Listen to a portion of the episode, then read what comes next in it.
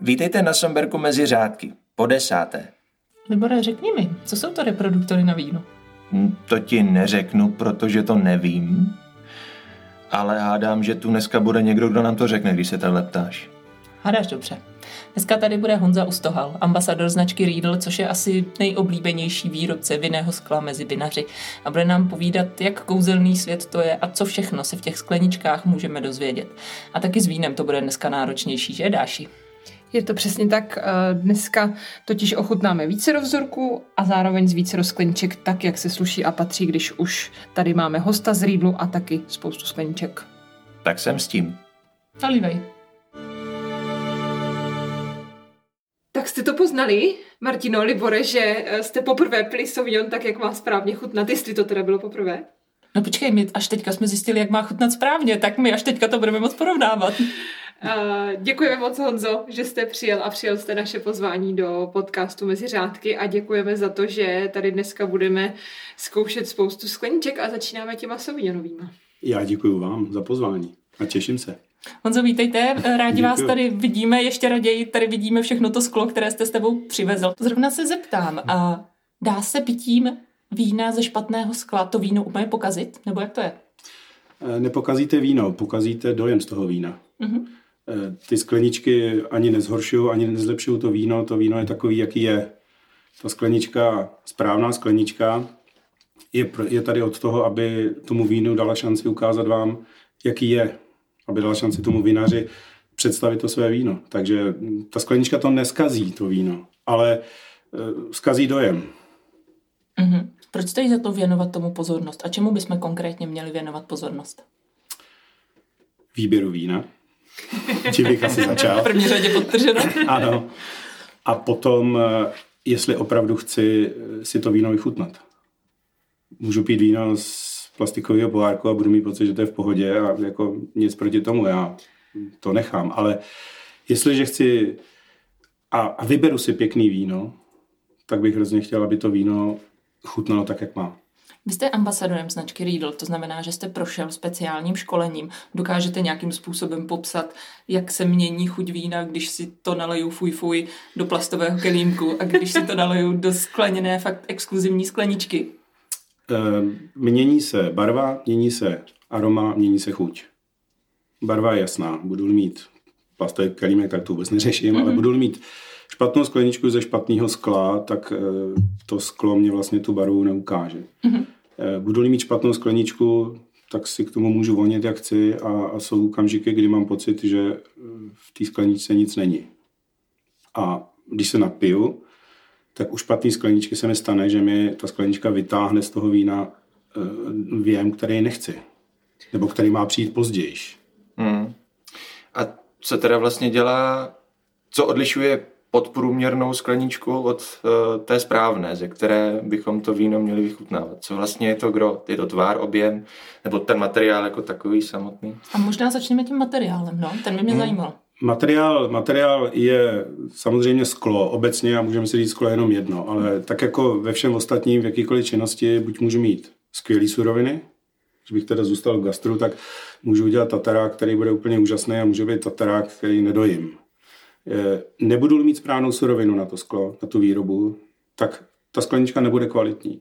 Ze 70% je to sklářský písek, Firma Lidl si velmi pečlivě vybírá dodavatele sklářských písků a prostě má eh, jako odstupňovaný ty, ty kvality, takže veme A, kvalitu a dá ho na svý sklo a pak ještě do, další kvalitu prodá klidně někam dál. Pak je tam eh, hliník, pak je tam eh, vápenec a, a, a další přísady, které vlastně dělají ten základní materiál vhodný pro to, aby z něho byla hezká sklenička. Takže výběr z- především sklářského písku je alfa omega úspěchu. Hmm. A když jsme uh, u toho materiálu, tak kdybychom měli aspoň ve zkratce nějakým způsobem popsat, jak vlastně vý, výroba té skleničky jako takové probíhá, tak Vy jste to mohl, mohl nějak zhustit. Jak se vlastně taková sklenička vyrábí? My rozumíme tomu, že je to téma na uh, příští dva dny, no, jak jsme si říkali na začátku, ale zkusme to ve zkratce. Já to zhustím na, jenom na dva body. Ručně vyráběná, strojně vyráběná sklenička. Mm-hmm. Ručně vyráběná sklenička, foukaná ze skla, to sklo má 16 stupňů, předtím se prostě ty ingredience smíchaly, zahřály a, a, a pak se z toho bere ten sklář, v huti si z toho bere prostě to, to sklo na tu skleničku, vyfoukne vlastně kalich, pak si vezme další kousek eh, skla, udělá nožičku ručně a pak si vezme třetí kousek a udělá základnu. Jo? Spojí to všechno dohromady, má skleničku, ručně dělanou. Takže vlastně každá ta sklenička je úplný originál a každá může být no, maličko no, jiná. No to se chci zeptat, jestli jsou jako tím pádem všechny stejné, nebo každá trošilinku jiná, protože takhle, když já si je dám vedle sebe, ty savignonové, tak ten rozdíl nevidím. Nemůžete ho vidět tady u toho, uh-huh. z jednoho prostého důvodu. To, co máme my v ruce, jsou strojně vyráběné skleničky. Aha. Aha. Ruční je vždycky originál. Eh, samozřejmě skláři jsou zase řemeslníci, kteří vám řeknou, já dělám každou skleničku úplně stejnou a když se pojedete podívat do té továrny, tak opravdu máte pocit, že to je jedna jako druhá. Mm-hmm. Když je dáte vedle sebe, budete-li hodně, hodně pečlivá, najdete tam drobný rozdíly, můžete tam najít drobnou nerovnost, můžete tam najít jako určitou, řeknu v úvozovkách, křivost, nebo něco takového, minimálně, protože oni fakt to umí dělat a dělají rovně. Ale ruční sklenička je každá originál, v každém případě. Strojní sklenička se dělá v podstatě stejně jako ruční, co se týká těch postupů, to znamená, udělá se kalich a pak se tam dá nožička s základnou, ale to sklo se vlastně ne, nefouká, ale dává se do formy a vyfoukne se ve formě a dělají to mašiny, které jedou jedno, jednu skleničku za druhou a chrlí teda 100 tisíce skleniček. To se možná rovnou zeptám, taková, uh, jestli se to dá nějak statisticky říct, no. Eh, denní nebo týdenní, měsíční, roční produkce Riedl skleníček, bavíme se jako o milionech nebo sta milionech, jak je to? No, v současné době bych řekl, že se nám uh, nedaří dělat ručně foukaný, protože dostupnost těchto skleníček je momentálně několik měsíců, hmm. ale co se týká strojního, tak eh, tam se jedou tisíce eh, skleníček, řeknu mm. v týdnu a miliony skleníček vlastně mm. za, za měsíc a, a jedou pořád. Eh, Riedl má dvě továrny, jednu má v Ambergu a jednu má ve Weidenu v Německu. Tam se dělá ty, ta strojní záležitost. A v Koštajnu se pořád dělá ruční práce. Že? Taková mm. ta opravdu top, top plus dekantéry plus dekanter. K těm se určitě ještě dostaneme, mm-hmm, protože to je krásná věc. Ale uh, my si můžeme říct, že máme od začátku před sebou skleničky performance. Uh, já upřímně řeknu, že já jsem se do nich zamilovala. Tak uh, pojďte nám, Honzo, říct, v čem teda je ten jejich výkon, když jsou to performance skleničky. Sklenička Performance je, je řada, nebo řada Performance je řada, která byla představená v roce 2018. Jejím autorem je Maximilian Riedl, což je poslední jedenáctá generace Riedlu, současný, současný šéf Riedlu vlastně. A je to sklenička, která má takzvaně optický efekt. Vy tady máte možnost to vlastně vidět, posluchači sice ne, ale ano, je to, vidíme je to. Je, je to zvláštní efekt, který je způsobený tím, že vnitřní povrch té skleničky je vlnovka. Tak a na to já se vás chci zeptat od začátku, protože jsem měl dojem, že jste asi, asi přivez, přivezl nějaké zmetky, protože zmetky. Libor ví, jak potěšit hosta. Protože tam jsou tam nějaké vlnovky, takže... Ano. Je to, je to nějaký rozbitý. Je to, eh, je to výběhová řada. ne, Maximilian Riedl uh, řešil vlastně v roce 2018 další řadu sklenic, protože předtím byla sklenička Veritas, která byla čistá, tradiční, opravdu hodně, hodně, řeknu, oldschoolová, hmm. ale krásná a funkční. A napadlo ho, že eh, jedna z věcí, která to, to, tomu vínu pomáhá, je to otevření se toho vína, když se ho nalejí do sklenice. A napadlo ho, že by vlastně bylo ideální, kdyby v tom vnitřním povrchu, po kterým se to, to víno vlastně točí, bylo něco, co to víno ještě vlastně jakoby roztočí třeba v protisměru, nebo prostě dělá mikrovír, nebo něco takového. Mm-hmm. A napadlo ho to, že řekl, když udělám harmoniku z A4 a opravdu ji zase roz, roztáhnu a otevřu a udělám z toho vlastně válec, tak mám jakoby ten vnitřní povrch vlastně e, hrbavatý jo, nebo zubatý. Mm-hmm. Když to udělám jako vlnovku, protože nechci mít teda zuby, tak by to mohlo fungovat. A funguje. No zdá se, že to funguje, no. Tak já se zrovna zeptám i na další věc, mm. protože my, když jsme si nalévali zkušebně, protože my si samozřejmě musíme vždycky zkušebně nalít, uh, tak jsme se bavili o tom, že to sklo pruží a ono je to i opravdu i okem vidět. Jak je to možné? Je to, je to přírodní materiál, který prostě pruží. Když, když eh, vrazíte do, do, do toho, do okna, tak ne vždycky se to okno rozbije, ale promáčkne se a vrátí se. To samé je se skleničkou. Každopádně na běžných skleničkách to prostě vás neskoušejte. No, no, ano, to na, to, nejmenovaných, na nejmenovaných skleničkách eh, bych si to netrouf, protože tam to nezapruží, tam to prostě praskne. No. Může to být třeba nějakou uh, tepelnou úpravou? Je to kvalita toho materiálu. Takže... Samozřejmě, samozřejmě to, že má, máte čas a že to, ta sklenice postupně vychládá, jo? Že, že jako to není takový, že by se to hmm. prudce schladilo, protože prostě potřebujeme hmm. jet, jet nějaký, nějakou výrobu, tak eh, ta sklenička má ty vlastnosti, které má mít. Ale je to v první řadě je to výběr toho materiálu. Já možná to vysvětlím, my dneska si uvědomujeme, že, uvědomujeme si, že máme těžký téma, a, takže to, že pruží ta sklenička, tak když budete mít doma Riedl skleničku a ještě jste to neskoušeli, mm. tak a, ji určitě zkuste chytnout za tu základnu a za okraj úplně a vlastně ukazováčkem zjistíte, že opravdu se to pohybuje a opravdu krásně pruží. Potvrzuju. Ale na ostatních skleničkách do toho bych se nepouštěla úplně. Honzo, vy jste tady uh, už uvedl několik odkazů na Rakousko, a my, ale my, hmm. když jsme se bavili, tak jsme, se, tak jsme trochu mluvili i o tom, že uh, Riedl má i českou minulost. Jak to vlastně je? No, uh, osm generací Riedlu je, je česká firma. Aha. Pouze poslední tři generace, když se to tak vezme, jsou rakouský. Mm-hmm. Ty Riedlové historie se datuje od roku 1600, 1672, kdy se narodil první Riedl a, a byl to obchodník se, se sklem pak šly další generace, což byli lídlové, kteří dělali, kteří dělali eh, ornamenty na sklo, vyráběli všechno možné ze skla. Eh, pro mě klíčová byla třetí generace, Johann Leopold, který v roce 1756 založil první huť v Jízerských horách. Sice Kristiánov a Nová Louka, hodně vysoko v horách. Tehdy, protože že huť potřebovala dřevo, tak aby byli blízko dřeva, tak to udělali, prostě postavili v horách huť a tam začal zpracovávat vlastně sklo. Technický sklo, okenní sklo. V roce 1756 bylo po prusko-rakouské válce a, a všechny, všechny baráky měly vytlučený okna, takže Lidl okamžitě získal od Marie Terezie dotace, když to ještě nebylo zprostý slovo. A on, on začal vyrábět vlastně okenní skla třeba. Jo? Aha. Takže to byla třetí generace Lidl. Pak to všechno přeskočím a půjdu až eh, k Walteru Riedlovi, což je člověk, který vlastně představuje Riedla českýho i Riedla rakouského. Walter Riedl byl úžasný technik, chemik a člověk, který vymýšlel obrovské množství vynálezů spojených se sklářskými výrobkama. Měl jeden problém, že vyrobil a podařilo se mu, podařilo se mu vlastně vyvinout obrazovku pro radary, která neměla průměr 36 cm, ale 78, což bylo v roce 44 naprosto nevýdaný, nebo 43. A bohužel eh, se toho chytli tehdy Němci samozřejmě a nechali si z toho udělat velký radary eh, pro armádu a pro bombardéry. Takže Riedl tím získal tehdy nálepku, eh, že pracuje pro říši.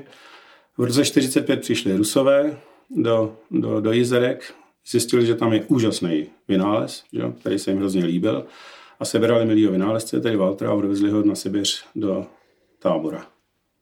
Z toho tábora se vrátil až v roce 55. A už se samozřejmě neměl kam vrátit, protože v 45. rýdlům se brali úplně všechno. Fabriky, majetek, eh, know-how a podobně a řekli nashledanou. Klaus Riedl, což byl syn Waltera, bojoval ve válce a byl v transportu, který, ze kterého utekl eh, v, na Brenneru, na Brennerském průsmyku a podařilo se mu utíct do Rakouska k rodině Svárovských, což byli jejich kamarádi a rodina, která byla v Jablonci a která s nima dělala vlastně spoustu věcí se sklem. A zůstal u nich a v roce 55, když se vrátil táta, tedy Walter z ruského zajetí, tak e, založili v Kuštajnu malou fabriku, nebo převzali tam fabriku, která tam byla, e, sklářská, a řekli si, zkusíme restartovat rýdla ve skle tak jako jsme to dělali předtím těch osm generací. Jak to dopadlo? Riedel je v současné době absolutní lídr, co se týká vinného skla na světě. No počkejte, jak, se, jak to došlo k tomu vinnému sklu?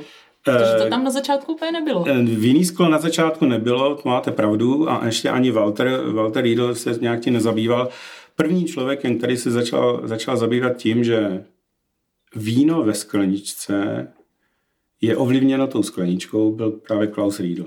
Mm-hmm. A ten přišel s první skleničkou tulipánku, to znamená s uzavřeným tvarem sklenice. To je, to je zase nějaký technologický proces, který nebyl v té době ještě tak jako e, vyzkoušený. A on vyrobil první vínou skleničku. A udělal skleničku, která byla úplně čistá, byla bez ornamentů, byla bez zlata, byla bez nějakých tam e, kudrlinek, kudrlinek a, a nějakých ozdob. A začal se tím zabývat a začal zjišťovat, metodou pokus omyl, úplně jednoduše. Jako to nebylo tak, že by se stoupnul k kreslicímu prknu nebo k tomu rýsovacímu prknu a začal tam prostě vymýšlet skleničku. Vyzkoušel, nešlo to, vyzkoušel něco jiného, šlo to a přišel vlastně na to, že vinná sklenička potřebuje specifický objem, velikost, specifický tvar a specifický hrdlo. To jsou tři hlavní věci, které ovlivní to, jak ta sklenička bude chutnat. Hrdlo ve smyslu teda jakoby průměr. Eh, průměr hrdla a zpracování hrdla. Uh-huh. Jsou tam dvě věci důležité. Ten průměr a to zpracování. Co to znamená zpracování Zpracování hrdla? je, že buď máte uříznutou skleničku, protože když se ta sklenička vyrobí, eh, tak se v podstatě vyrábí s tím, že nahoře na té skleničce je takový, řeknu, klobouček, za který se to drží, ať už teda ve skářský píšťale nebo i v tom stroji. A ten se pak musí uříznout. A uří, buď se uřízne laserem a ten řez se ještě zataví zase, zase e, v ohni mm-hmm. a je naprosto ostrá hrana, není na ní nic. A nebo máte jinou metodu, která v podstatě způsobuje to, že tam máte vlastně nahoře obruč. Když si vezmete některé skleničky do ruky a šánete si na ně nahoře, tak zjistíte, že na nich je vlastně jako skutečně kolem dokola taková malinká jako obruba, mm-hmm. která je silnější. Mm-hmm. A to je věc, která tehdy, nebo která pro spoustu lidí možná není zajímavá, ale je, je klíčová pro to, jakým způsobem se vám to víno dostane do pusy. A je žádoucí nebo nežádoucí? Nežádoucí. nežádoucí. Hmm. Musíte mít absolutně čistý, čistý tvar toho skla a ta tekutina, to víno, který vám jde do pusy, se nesmí během té cesty potkat s něčím, co tam nepatří. Ta obruba tam patří. To je jako, že tam máte, když máte na tom na silnici prostě e, zpomalovač a když na něj vlítnete tím autem, tak jako Taky to, to drcne, že jo? Mhm. drcne a e, najednou jste někde jinde. A přesně, když vám drcne to víno, tak, tak se do té pusy dostane úplně někam jinam, než má. Tady si myslím, že bychom mohli navázat právě na ty parametry, co jste vysvětlil, že vlastně ten fígl, nebo to všechno, co to ovlivňuje, tak to zásadní ovlivnění je to, jakým způsobem se to víno nám dostane na jazyk. Že jo? Přesně Protože tak. to je to, protože v jiných částech, na jiných částech jazyka vnímáme kyselost, sladkost a hořkost, tak Přesně. to si asi pojďme popsat vlastně, protože já pořád věřím tomu, že někteří z našich posluchačů si říkají, a jak by mohlo to víno chutnat jinak. Tak... Eh, ano. Eh, Dáš, vy jste to přesně popsala, tu, tu eh, mapu na jazyku. Vepředu na špičce máme sladký, po stranách máme kyselý slaný, vzadu máme hořký každý víno má určitý atributy, ať už je to kyselost, ať už je to taniny a hořkost, ať už je to sladkost a tak dále, které jsou pro to víno velmi specifický. A já, nebo Riedl má snahu dostat to víno na tu část jazyka, kam patří, mm-hmm. aby ten první dojem, protože my obchodníci víme, že nikdy nedostanu druhou šanci na první dojem, že jo? tak to víno taky ne. Takže pokud to víno dostanu do pusy tam, kam nemám, tak mi to víno prostě nebude chutnat. A můžu si říkat buď s tím vínem je nějaký problém nebo něco, a nebo si prostě můžu říct, no to víno mi nechutná, to, to se vinář moc nevyznamená. Takže ta celá magie správného skla je fyzika. Fyzika, proudění kapalin, v tomto případě vína. Já do toho skočím, protože Martina se tváří nevěřícně, takže já jí naleju uh, Chardonnay a Pinot Gris, které zrálo na sodu, burgundská uh, kombinace do té sauvignonové skleničky. Dobře. A uvidíme, co nám na to Martina řekne, až si to potom srovná s tou ne, burgundskou. To není, to není nevěřícnost. Já se přiznám, dneska máme takový ten díl, kdy uh, vy povídáte a my tady vlastně naživo zrovna zkoušíme všechny ty věci, proto je tady vyšší soustředěnost u toho dílu asi než kdykoliv jindy. Já bych vám doporučil jednu věc, abyste si vlastně přelili to víno do obou skleniček, abyste si mohli porovnávat. Mm. Jo? To znamená, přelíte si je jenom. A ne, ne, ne netočte. Pardon. Ne, dobrý, dobrý. Pustíš to? A zkuste si k tomu, k těm skleničkám, tak jak jsou tam teďka v klidu, hmm. vlastně uklidněný, to víno nebylo hmm. nějakým způsobem ještě otevíraný, k němu přičuchnout. Bez, bez A stečte ten nos do té skleničky, vůbec se toho, vůbec se toho nebojte. No. Tam je potřeba teda... No klidně hovořte dál, my strkáme nosy. Teď nastala dramatická pauza. A protože... Možná bychom si to měli uh, popsat, protože, protože uh, máme tady dvě různé skleničky. Jedna je teda ano. Sauvignonová, ta je značně uší, uh, vysoké jsou teda stejně, krásné jsou podle mě taky obě, ale Sauvignonová má uší ten uh, průměr a uh, burgundská nebo na bílé víno, které je na na sudech, na šardané, na, a, na, a na sudech, tak to je taková objemnější, řekněme. Ano, my se vrátíme k prapůvodnímu rozdělení rolí moderátorů v tomto podcastu, kdy já jsem ta hloupá, která tomu rozumí nejmíň a já bych skoro řekla, že tady tahle sklenička je na červené, což asi tak není. E, takhle, je to, tohle je naprosto standardní reakce, protože mm-hmm. upřímně řečeno historicky jsme všichni vyrůstali v tím, že mám nějakou skleničku. Za, začali jsme s tím, že budeme mít skleničku na víno. To byla jedna sklenička, která byla na nožce. To, byl, to byla na víno. Vlastně jo. velký Tím to začalo. Mm. Jo. Pak se přišlo na to, že by měla být na červený a na bílý, přičemž zjednodušeně červená byla velká a ta je na červený teda, že jo, a na bílý je malá a ta je na bílý. Jako to, jsou, to je všechno prostě prehistorie. Mm-hmm. Samozřejmě milion lidí také pořád funguje dál. Jako. Znamená to, že vy tohleto rozdělení nectíte? Ne. Tak povídejte. Nectím. Ne. Já ho nectím, ale takhle. E, samozřejmě můžu mít skleničku, která bude vypadat a bude jasná, že je na bílý a přitom bude tak veliká, že by do toho každý jiný nalil třeba kabernet. Když už vemu třeba některý mnohý rizlingovky, a my tady máme řadu performance, o který dáš a řekla, že jsou stejně vysoký, což je krásný, teď protože zmínit, to je, to je ono. novou úplně, že jo? Ta, Jste se měl šok. No ta, ta Rizlingovka, Rizlingovka tady v tom případě u performance ve srovnání s Sauvignon je větší, mohutnější, objemnější, ale když si vemete eh, řadu 2020, kterou vymyslel George Riedel a která se jmenuje Wine Wings, a e, není to o tom, že by to dávalo vínu křídla, teda ta sklenička, ale to je sklenička, která je designově, řeknu, 50 na 50 hezká škaredá, aspoň z, z reakcí si, lidí. vás vygooglete, protože to je opravdu uh, za mě zase krok, ještě tak, jak bylo revoluční pro mě, že jsou vlnovky v performancech, tak uh, tady ta úplně nová řada uh, je úplný úlet a podle mě super teda. je to úlet a tam je schodo okolností v té řadě sedmi skleniček, ke kterým se Riedl dneska vlastně uh, vždycky jako, um, váže a říká, mám tři na červený, mám tři na bílý a mám na šampaňský sklenici. Tak v téhle řadě je v současné době Rieslingovka jednoznačně největší sklenice. A když vám ji dám, kdybych vám ji dal do ruky, tak mi řeknete, že už to není na červený, to je na pivo, jako jo, to už je opravdu objem jako hrom. Proč to bylo potřeba takhle udělat? Co to tomu vínu dalo? Protože eh, Rieslinku se pije hodně asi. po litrech? To by možná mohla být jedna varianta, ne. Vinksovská, Vinksovská sklenička je sklenička, o které já říkám, že je pro někoho možná nehezká, ale je brutálně funkční. A jestli o performance říkám, že je nekompromisní v tom smyslu, že tomu vínu nic neodpustí a když to víno bude špatný, tak ona to pozná, ta sklenice. Tak u Winksů to je ještě jako o jednu řadu vejš nebo o jednu úroveň vejš. A je to daný tím, že ta Winksovská sklenička má vlastně obrovský dekantační prostor, e, jako na dně skleničky, opravdu obrovský. A teprve po něm Eh, z toho dekantačního prostoru se zvedá vlastně ta architektura té eh, jednotlivé odrůdy. Jo? Proto je to dělaný takhle. Pojďme se zase trochu vrátit pro nás hloupější dekantační prostor. Dekantační prostor je prostor ve skleničce, nebo v zásadě je to to, že když si vezmu skleničku, tak v té sklenici, když začnu točit s tím vínem, tak to dekantuju, to víno dekantuju neboli ho prozdušním, otevírám ho a dávám tomu vínu eh, šanci se ukázat, co v něm je a není už na nose v první fázi. A potom samozřejmě druhotně si říct, eh, jestli, jestli ta chuť už je prostě otevřená a správná. Protože když dáte víno do lahve a bude v té lahvi nějakou dobu zavřený, tak je tam stísněný a to je živý organismus, který prostě má potřebu trošičku se jako eh, rozpínat eh, svým způsobem a ukázat se. Je tam spousta aromatických látek a to je to, co dělá Riedla Riedlem, že když vezmete Sauvignonku, tak je velmi, velmi subtilní a, a, a uzonká.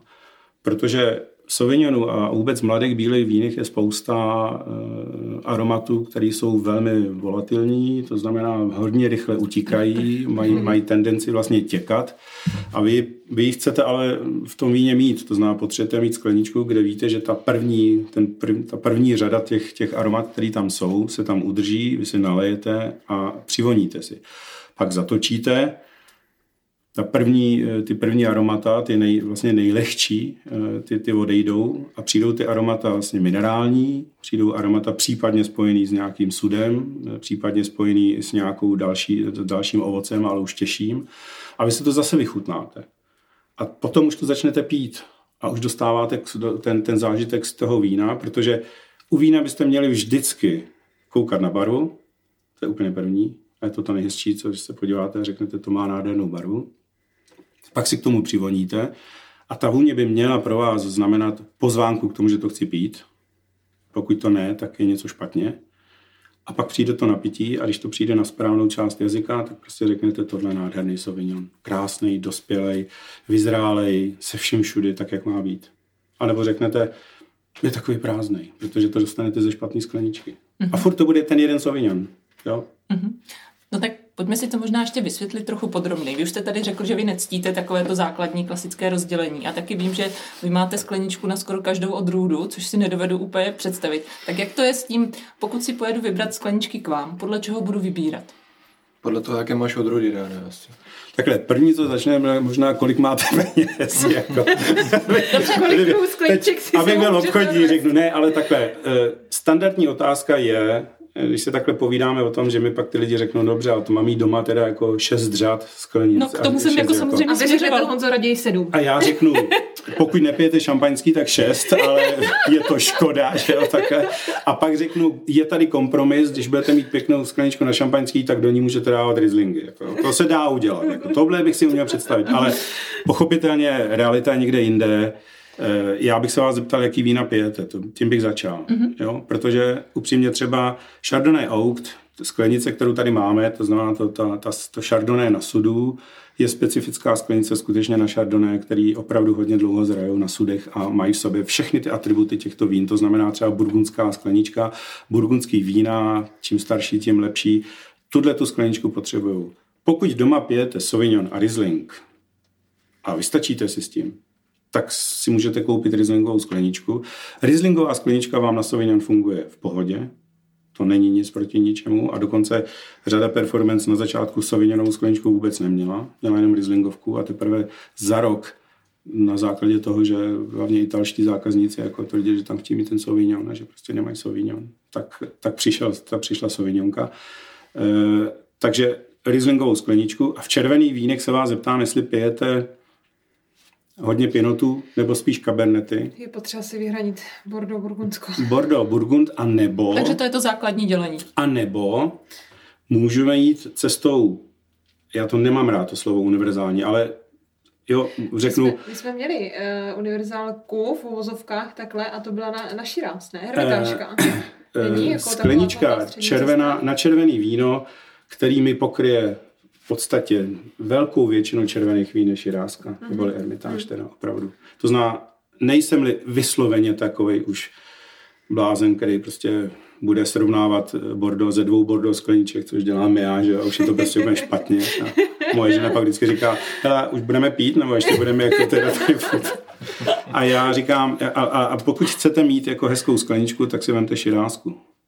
Ona bude totiž výborná třeba na frankovky což je úplně jako je zlatý, jako, jo, na všechny širázy. Bude výborná na Rónu, jo, bude výborná na Languedoc, jo. Eh, můžete ji prostě použít. Na vlastně, na Moravě. Tak, Libor se nevěří, se dívá. Takže, takže tam bych řekl širáz. Pokud máte rádi pinoty, tak já za mě teda říkám, že určitě bych měl doma pinotovou skleničku. Protože Každý vinař vám řekne, že pinot je bestie odrůda a že je s ní hrozný práce a když se ale vydaří ten pinot, tak je to prostě nádhera.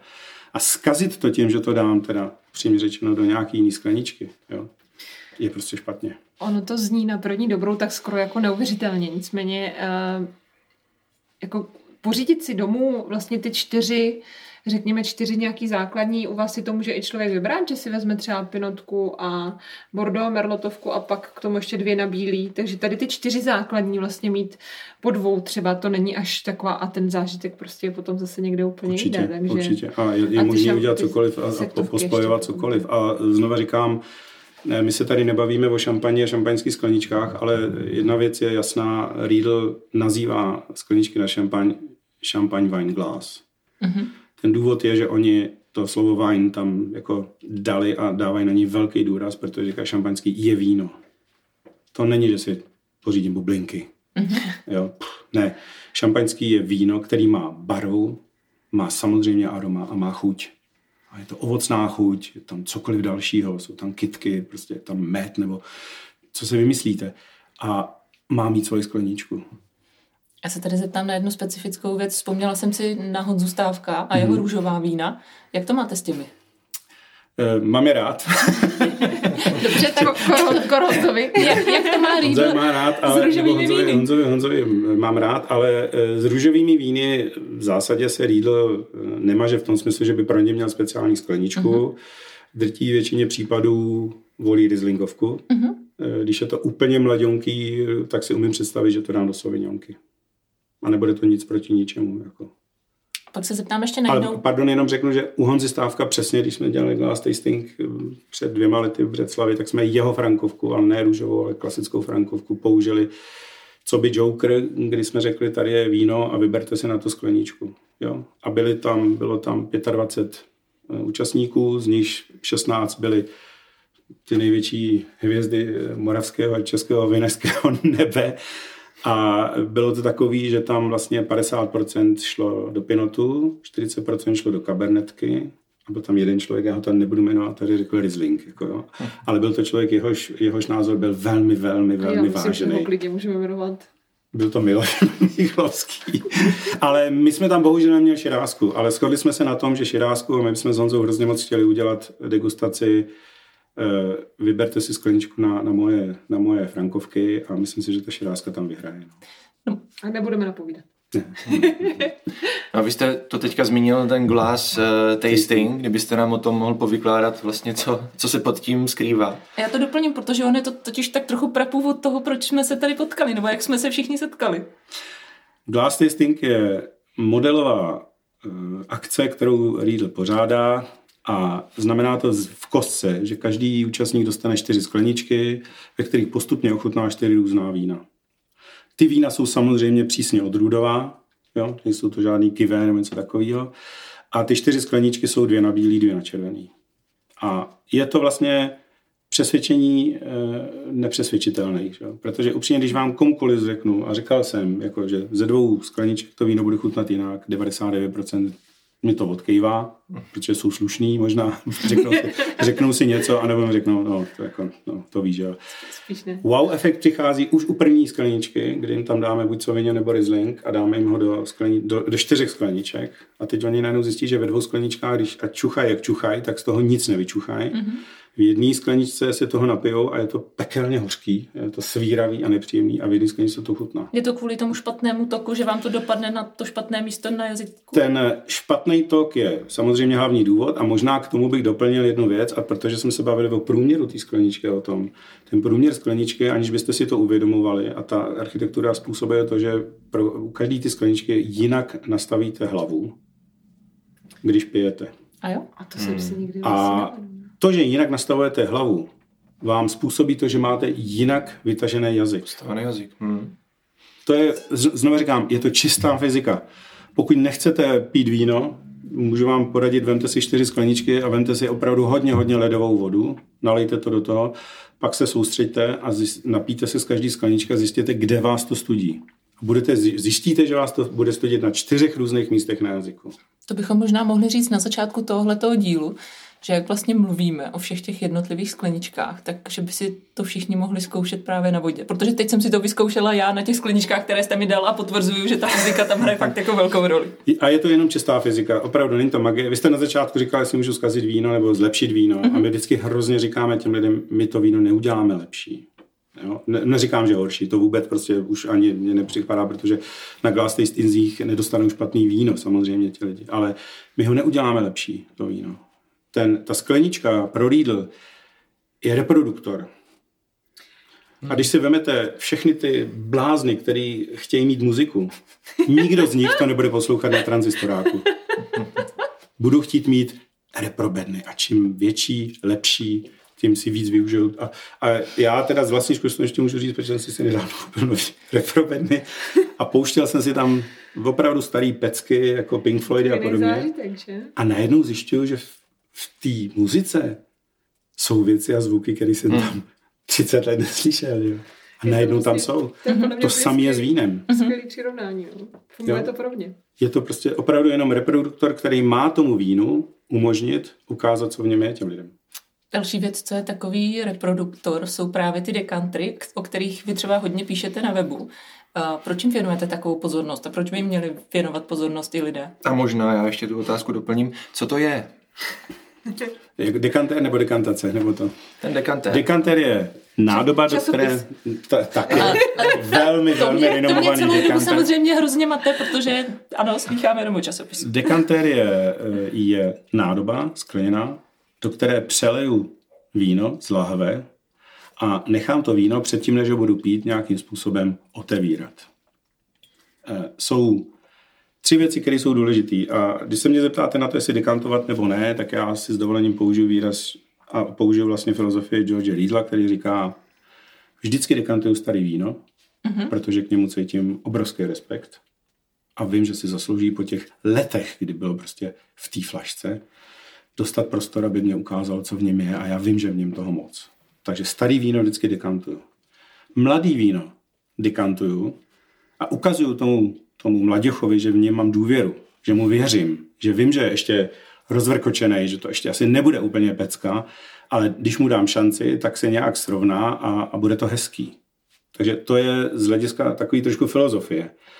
Z hlediska technikálie u starých vín je poměrně velký sediment, nebo dá se čekat velký sediment a tím, že to přelívám do dekantéru a opatrně, tak ten sediment odseparuju. Jo? U mladých vín dekantace není nic jiného, než že jako když přelivám prostě vodu z hrnku do hrnku, protože ho chci třeba schladit čaj, to možná znáte, nebo to dělala vždycky babička, jo, přelivala mi to. Zažil jsem to i s jedním úžasným bordovínem, který pán přelival ze dvou takových čbánů, takhle říkám, už je to dost dekantovaný. Jako. A je to, že to provzdušním. Jo? Aha. Třetí věc, která je důležitá, a to je důležitá pro všechny someliery, je to úžasný show.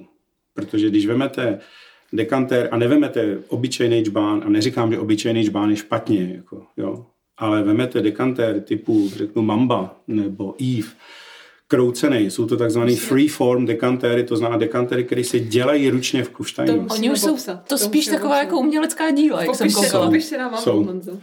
Prosím? Prosím? Popište nám mambu. My jsme ji měli v restauraci, já jsem chodila na tři metry daleko od toho a nechtěla se, jsem... že to rozbiješ. Ano, ano. Mamba je, mamba je mamba je, mamba je had, že jo, jako, a tady to je v podstatě had, který je stočený do takového zvláštního klubka a ta hlava je, je styčená nahoru toho dekantéru a kouká se na vás. A když tam to víno do toho nalejete, tak je to skoro na maturitu, abyste v to víno v té mambě provzdušnili a dostali pak zpátky do sklenice. Jo? Takže je to velký show, ale musí se to umět. Jsou sommeliéři, kteří na tom, na tom totálně vyhoří, protože to přelejou, zákazník je nadšený a on to pak chce nalévat a ono to furt nejde, protože to pořád je to, pořád je to v jiný zákrutě a je to pořád u toho váda někde jinde, než kde se to má lejt. Takže musíte to umět. Ale jsou dekantéry, které jsou jednoduchý a já vždycky říkám do toho gastra, říkám, dejte tam dekantér, který nevyžaduje až takovouhle prostě show, eh, ten dekantér, protože většina dekantérů těch úžasných eh, ručně dělaných, který skutečně, když do Kufsteinu, tak tam kdykoliv můžete přijít dovnitř, je tam, je tam vlastně možnost vstup, přístupu do fabriky, prohlídnete si to a tam vidíte ty zlaté ručičky českých a slovenských sklářů, protože těch je tam asi 70% v tom Kufsteinu. Jako Pořád tak. tam pracují. Pořád, pořád Mhm. tam to pracují. Je tam pořád. Možná dneska jich není 70% míň, ale pořád je to záleží na těch českých ručičkách. A oni ty dekantéry, tak jako u sklinček, dělají každý jeden vlastně růčo v tu chvíli, ať už je to Amadeo, nebo ať už je to Mamba, nebo ať už je to Eve a podobně.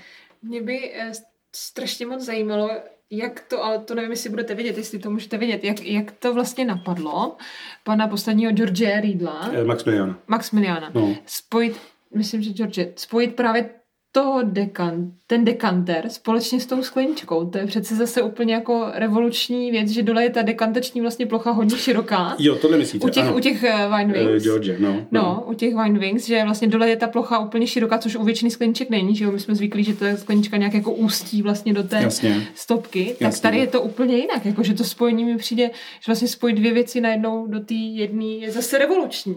Každá ta řada po dvou, po třech letech je revoluční. Jak se to děje v té no, rodině? ono, ono v tomhle biznesu to ani jinak nejde totiž, protože musíte pořád jako vymýšlet něco nového a jediný, a, a Riedl má jednu za mě v úvozovkách nevýhodu v tom, že on pořád chce, aby to sklo bylo funkční. On nechce dělat design. Mohl by vymýšlet design a mohl by dělat exibice eh, skleníček, které budou vyhrávat eh, Grand Prix designu v Benátkách a, kde, a Red Dot a podobně.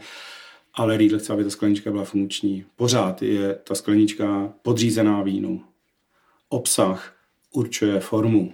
To je úplně nejdůležitější u Riedlu. To znamená, to, že to eh, Max, eh, George udělal, byla to jeho poslední, je mu je 76 let, tak to byla taková jeho, řeknu, poslední akce, kterou chtěl ještě udělat.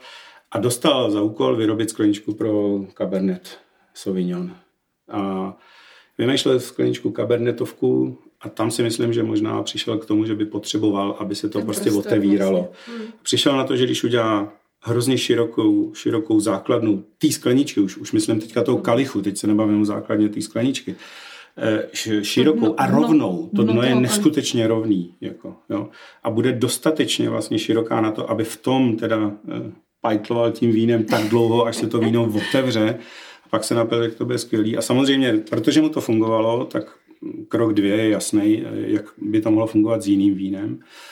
A vymyslel prostě ty ostatní skleničky. Už jako. Mm-hmm. Ale ještě jenom k tomu, tomu vývoji těch skleniček. Úplně na začátku, jak jsem říkal, když Klaus Riedl dělal pokus omyl, tak vlastně postupem času Riedlové oslovili stovky vinařů, stovky enologů, stovky kritiků, no stovky kritiků, ne, těch se stovek není, jako, těch, těch dobrých ne. Těch je určitě víc než vinaři. Takhle, Robert Parker řekl, že Riedlová sklenička je úplně nejlepší na hodnocení vína. Že? jako, Ale tyhle lidi, kteří mají cokoliv s vínem společného, oslovil je a udělal to tak, že jim prostě posílal ty skleničky a chtěl od nich nějaký, nějakou zpětnou vazbu. Chtěl vědět, jak vám to chutná. A u vinařů to bylo, dejte si do toho to své víno. Funguje vám to, nefunguje vám to, proč vám to nefunguje a tak. A vlastně tímto způsobem oni tu skleničku dotáhli k dokonalosti a vytvořili ten jeden, jeden tvar, na kterým se vlastně víceméně všichni shodli. No. Teďka, když jsme si to všechno řekli a já na tu skleničku sahám ještě posvátněji než předtím, tak je mi nějak, jako bylo by mi trapné dát ji potom jenom tak do myčky. Což mě přivádí k otázce, jak se s tím má nakládat, jak se má mít, jak to má fungovat.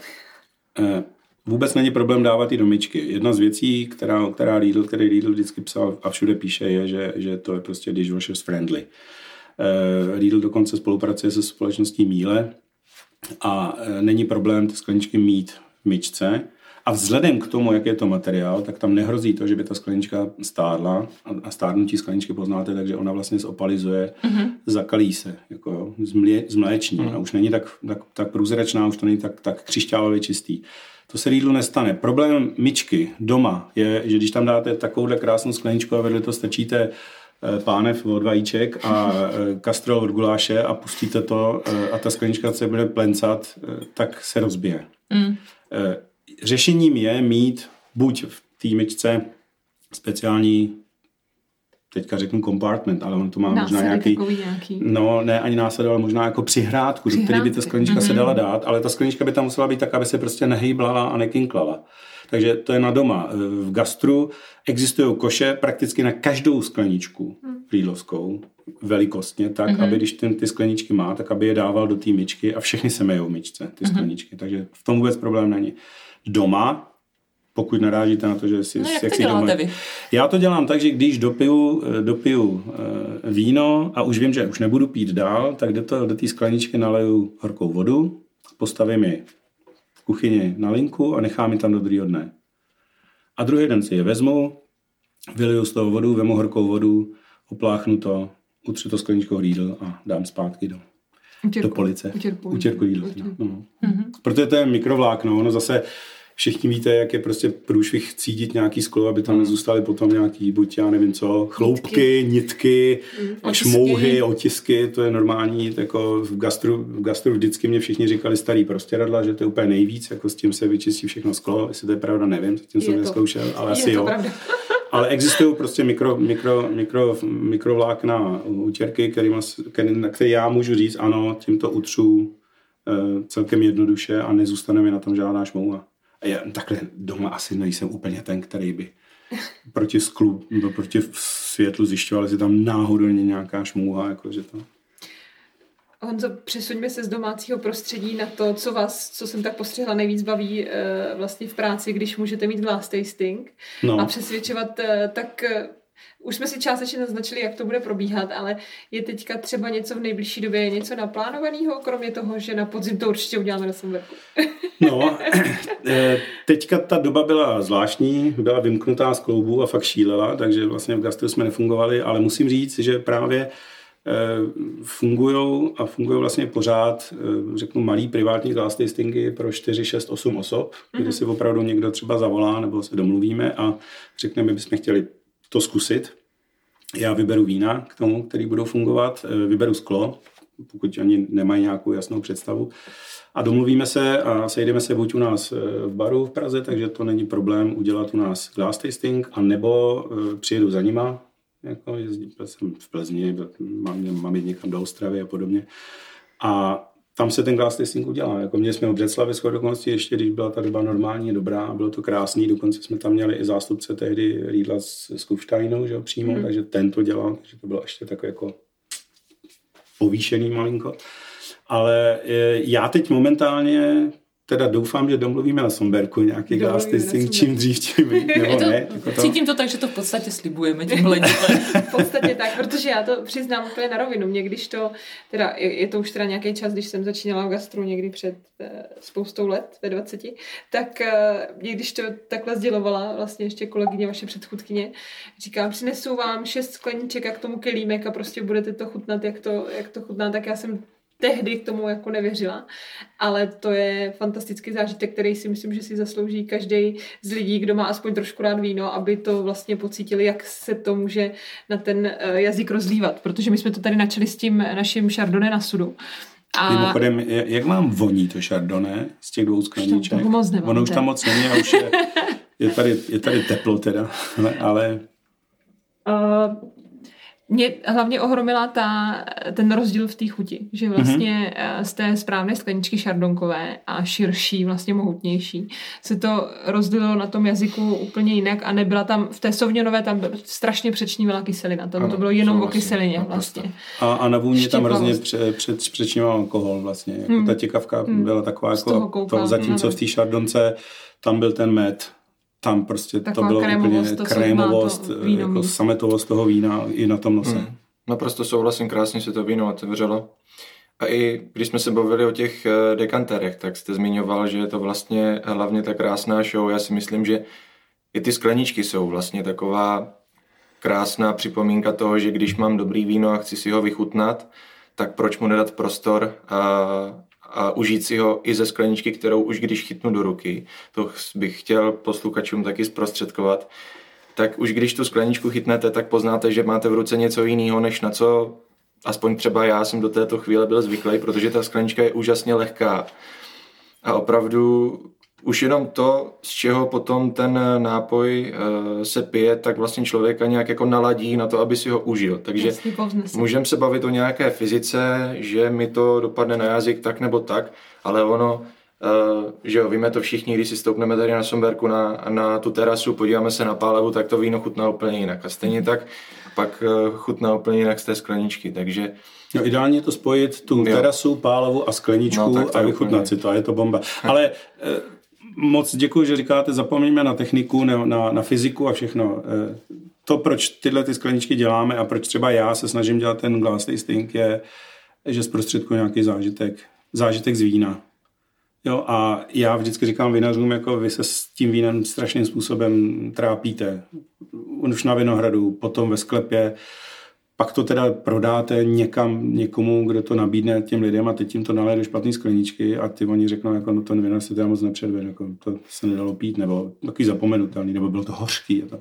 Vždycky říkám, chtějte, aby to dávali to vaše víno, na který vy jste pišný, předpokládám, že? a který si hrozně vážíte, do skleniček, ze kterých to fakt bude chutnat. A to není fyzika, teď říkám, je to zážitek. Pití vína je zážitek a pít víno na palavě je zážitek na druhou, co si budeme vykládat. No. Teď je skoro škoda vás přerušovat, ale chci se mi fakt říct, že moc děkujeme za procházku tímhletím kouzelným skleněným světem. Uh, ale stejně vás čeká to, co čeká zatím, čekalo zatím všechny hosty tohoto podcastu. My se klasicky ptáme, jak vlastně náš host je na tom osobně s pitím vína. Řeknete nám, kolik toho tak zvládnete za týden vypít? To bude poslouchat. ne, Šéf, ne, žena, děti. Záleží já mám... Ono je to až na konci, oni ne, ne, to nedoposlechnou Poslední, ne, ne, ne, já rozhodně nejsem velký, velký piják. Uh, jednak přes týden, protože jako obchodák musím jezdit a řídím auto a já mám jednu zásadu, že když, když řídím, tak nepiju, teda opravdu poměrně dost striktně. Mm-hmm tak já řeknu, že když to je pěkný, tak každý druhý den si vezmeme lahev vína a vypijeme ji. Jo doma. Ve dvojici no, s manželkou. No, no, no, no, tak my už máme děti pryč, my už dětem musíme jako dodávat vína. Takže se nemusíte dělit. Nemusíme se dělit. S dětma. Budou dědit teda. Ale ne, takže třeba v obden, v obden, v obden uh, lahev píše hezky a teď je hezky, tak to funguje. A jsou dny, kdy prostě si dáme jako kdy ten, kdy ten jeden volný den vypustíme, že to jo hezký a máme hezký víno. Že no. Tak jo, tak eh, děkujeme za tuhle tu odpověď i za všechny předchozí a opravdu díky za tu prohlídku krásného skleněného světa a těšíme se, až si to budeme moct všichni vyzkoušet znovu i fyzicky. Já taky a moc vám děkuji za pozvání, bylo to hrozně fajn. Děkujeme moc, úžasný zážitek. Díky. Děkujeme, byla to paráda.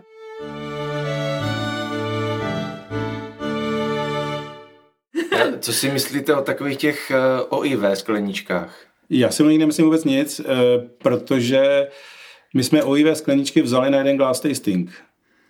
Eh, v Uherském hradišti. Jak to dopadlo? Nebo jak, jak, jak to bylo jak strašný. Bylo to rychlý? Bylo to rychlý a, a, a jako jako, jak tam dostali za uši ty OIVčka. No. A bylo to, bylo to s vinařema. OIV, OIV úplně špatně. OIV to... úplně špatně. Ale jako, ono to je jedno, ono jsou nonýmky. No právě já to nechápu, jak je to možné, že to k tomu došlo, protože jsem rád teda, že Ale to když se z toho, když se z toho degustuje a podle mě někde ve Vátěcích se z toho pořád hodnotí vína. Se z toho hodnotí, a což já prostě nechápu. Já, já, pro mě je to naprosto nepochopitelný, že někde tady velcí prostě všichni lidi, kteří to mají napitý, tak milionkrát víc než já, tak si vemou tuhle šílenou skleničku a hodnotí vína. To nejde nic poznat. Já, když mi někdo dali víno do IVčka, tak já nevím, co piju. Jako to, no. je, to je ruza. Ne, Takže ale pozor, to... my jsme to neříkali, ono to je vždycky o tom, že jako cena chutná těm lidem. Jo, Víte jasně. Jo. Cena chutná.